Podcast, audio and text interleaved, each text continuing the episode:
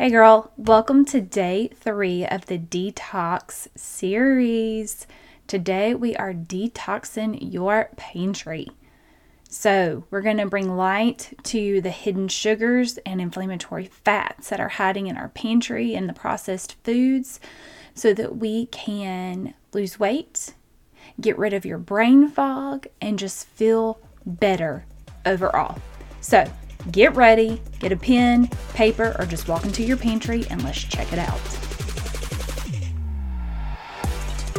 Hey, Mama, welcome to Functional Medicine and Faith. I'm Jennifer Coble, and I'm a nurse practitioner, certified functional medicine practitioner, boy mom to three, wife, Uber driver, lunchroom lady, cleaning lady, dog walker, and much more.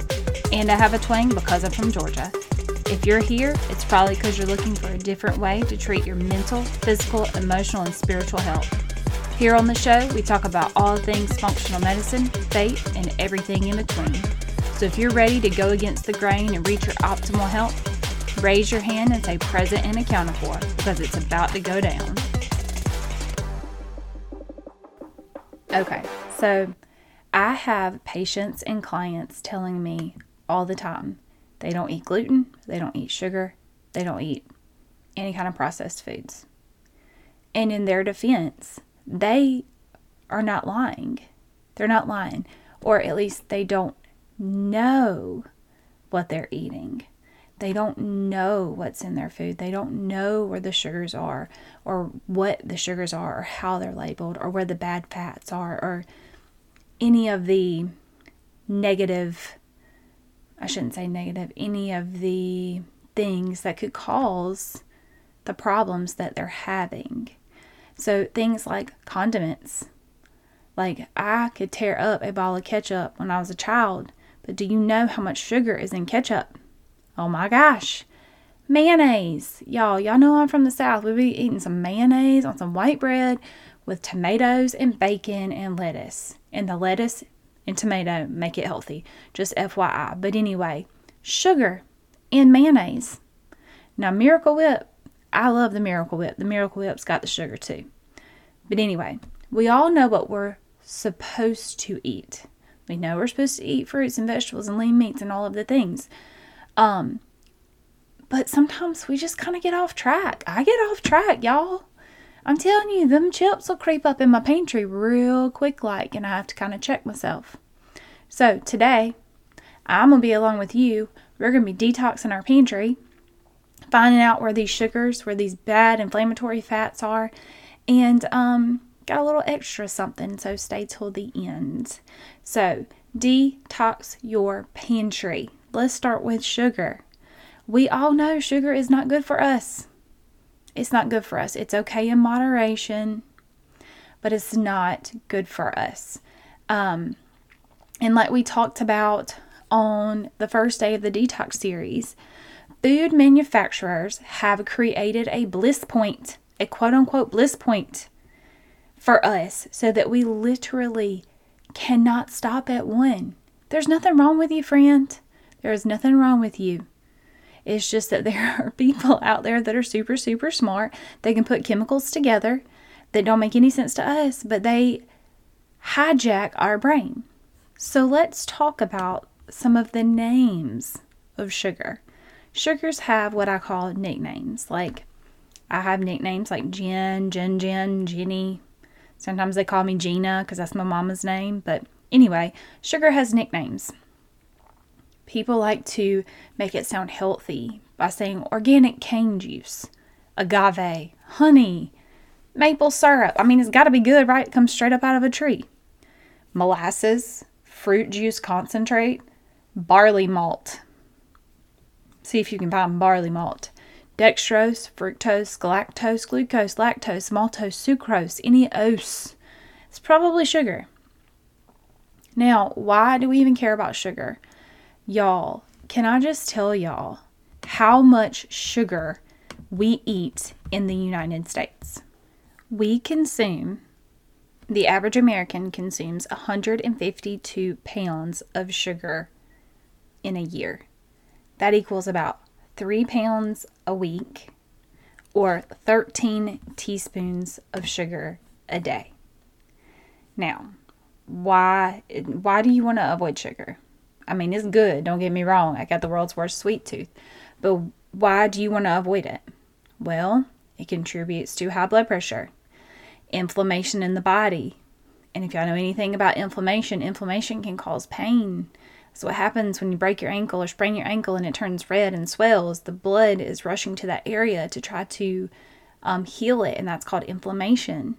It leads to weight gain because it's empty calories. We eat 13 t- teaspoons of sugar and we're still hungry because it's there's no sustenance to it. It increases your risk of diabetes and can lead to fatty liver disease. And all of these are in, are linked to an increased um, risk for heart attack and stroke. Okay, so there's my spiel on sugar. So we looked at sugar, all of its names, why we want to avoid it. Now, next, the bad fats. Bad fats, just to name a few corn oil, soy oil, margarine shortening, anything with hydrogenated fats on the label you want to avoid. So, first of all, let's just talk about like why we find these types of oils in in these foods. Basically because they're cheap. They're cheap to process. They're cheap to um, to make. So they're cheap, so it saves the manufacturer money because they don't have to put expensive oils in it, and they have a higher um, profit margin. So there's that. Now, why do you want to avoid these oils? Um, well, for one, it increases LDL, which is your quote unquote bad cholesterol. I say that very loosely. Please do not quote me on that because there are different types of LDL particles. Again, we will go through this in a future episode, but for now, we'll say the bad cholesterol because you don't want your LDL to be high. And it decreases your HDL, which is your quote unquote good cholesterol. So by eating these fats, you increase your bad cholesterol, you decrease your good cholesterol. And these trans fats or these hydrogenated fats, this is what they do um, when they convert some of the unsaturated fats in foods into saturated ones through a process called hydrogenation. And this rearranges the molecules in the shape um, into a what they call a trans shape. Um, so that's why they, they're called trans fats. They can create inflammation in the body and can again contribute to high blood pressure, more inflammation in the body, weight gain, diabetes, fatty liver, increased risk for heart disease, heart attack, stroke. Okay? Um, so, number one, we're detoxing our pantry from sugar. And number two, detoxing our pantry from bad fats. Number three, now, sugar, bad fats, we know all about those. You've, you've heard about that. I'm just trying to expand your knowledge. Now, next, this is a hot topic, this certain ingredient here, and I've heard varying views on it. But for me personally, I think that it's worth removing this one ingredient just for a month to see how you feel. And that ingredient is gluten. Removing gluten from your diet. Why? You don't have celiac disease. If you were tested for food allergies, you probably didn't come back with an allergy to gluten. So why are you taking it out? Well, because you can still have a gluten intolerance which means your body don't like it. It's not going to have an anaphylactic reaction when you take it in. Um, you're not going to have hives, but your body responds in different ways to things things it does not like. So, just some symptoms, GI symptoms that you can have with gluten intolerance abdominal pain and bloating are two abdominal symptoms or gastrointestinal symptoms that you can have, but symptoms you can have outside of the GI tract that you would never correlate with gluten intolerance would be anxiety, brain fog, just having this fog, like over your in, in your mind. You just can't break out. Depression, fatigue, headaches, joint pain, and skin rashes. Not hives, but a rash. They are different.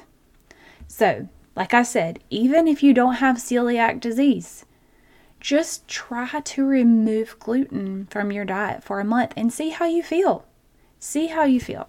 Now, that is your homework for this episode. I want you to go home and I want you to see what all has gluten in it, what in your pantry or house has gluten in it, and take it out for a month. Just do it for a month. And y'all send me a message, send me a DM at jennifer.coble.health and let me know how you feel. Let me know what it does for your energy, for your brain fog, for your anxiety, your depression, your joint pain. Let me let me know if it improves. If it didn't, like, hey, tell me. That's totally fine. But if it did, let me know. Um, you can so so you can send me a message at a DM at jennifer.coble.health or support at jennifercoble.com. So there is your homework. Now, last thing, and this is just a good rule of thumb. I think I actually got this from Dr. Mark Hyman. If any of y'all don't know him, look him up. He's he's great. Love him. Um, he has a podcast called Farmacy, F A R M A C Y. um, play on words, love it. But anyway, good rule of thumb. He suggests five ingredients or less. Five ingredients or less. Don't look at the nutrition facts. Don't look at the fats, the carbs, the, the sugars, whatever. Just try five ingredients or less in any packaged item that you are going to buy for your home. Um, and then, of course, fruits is one ingredient. An apple is an apple. Vegetables, cabbage is a cabbage.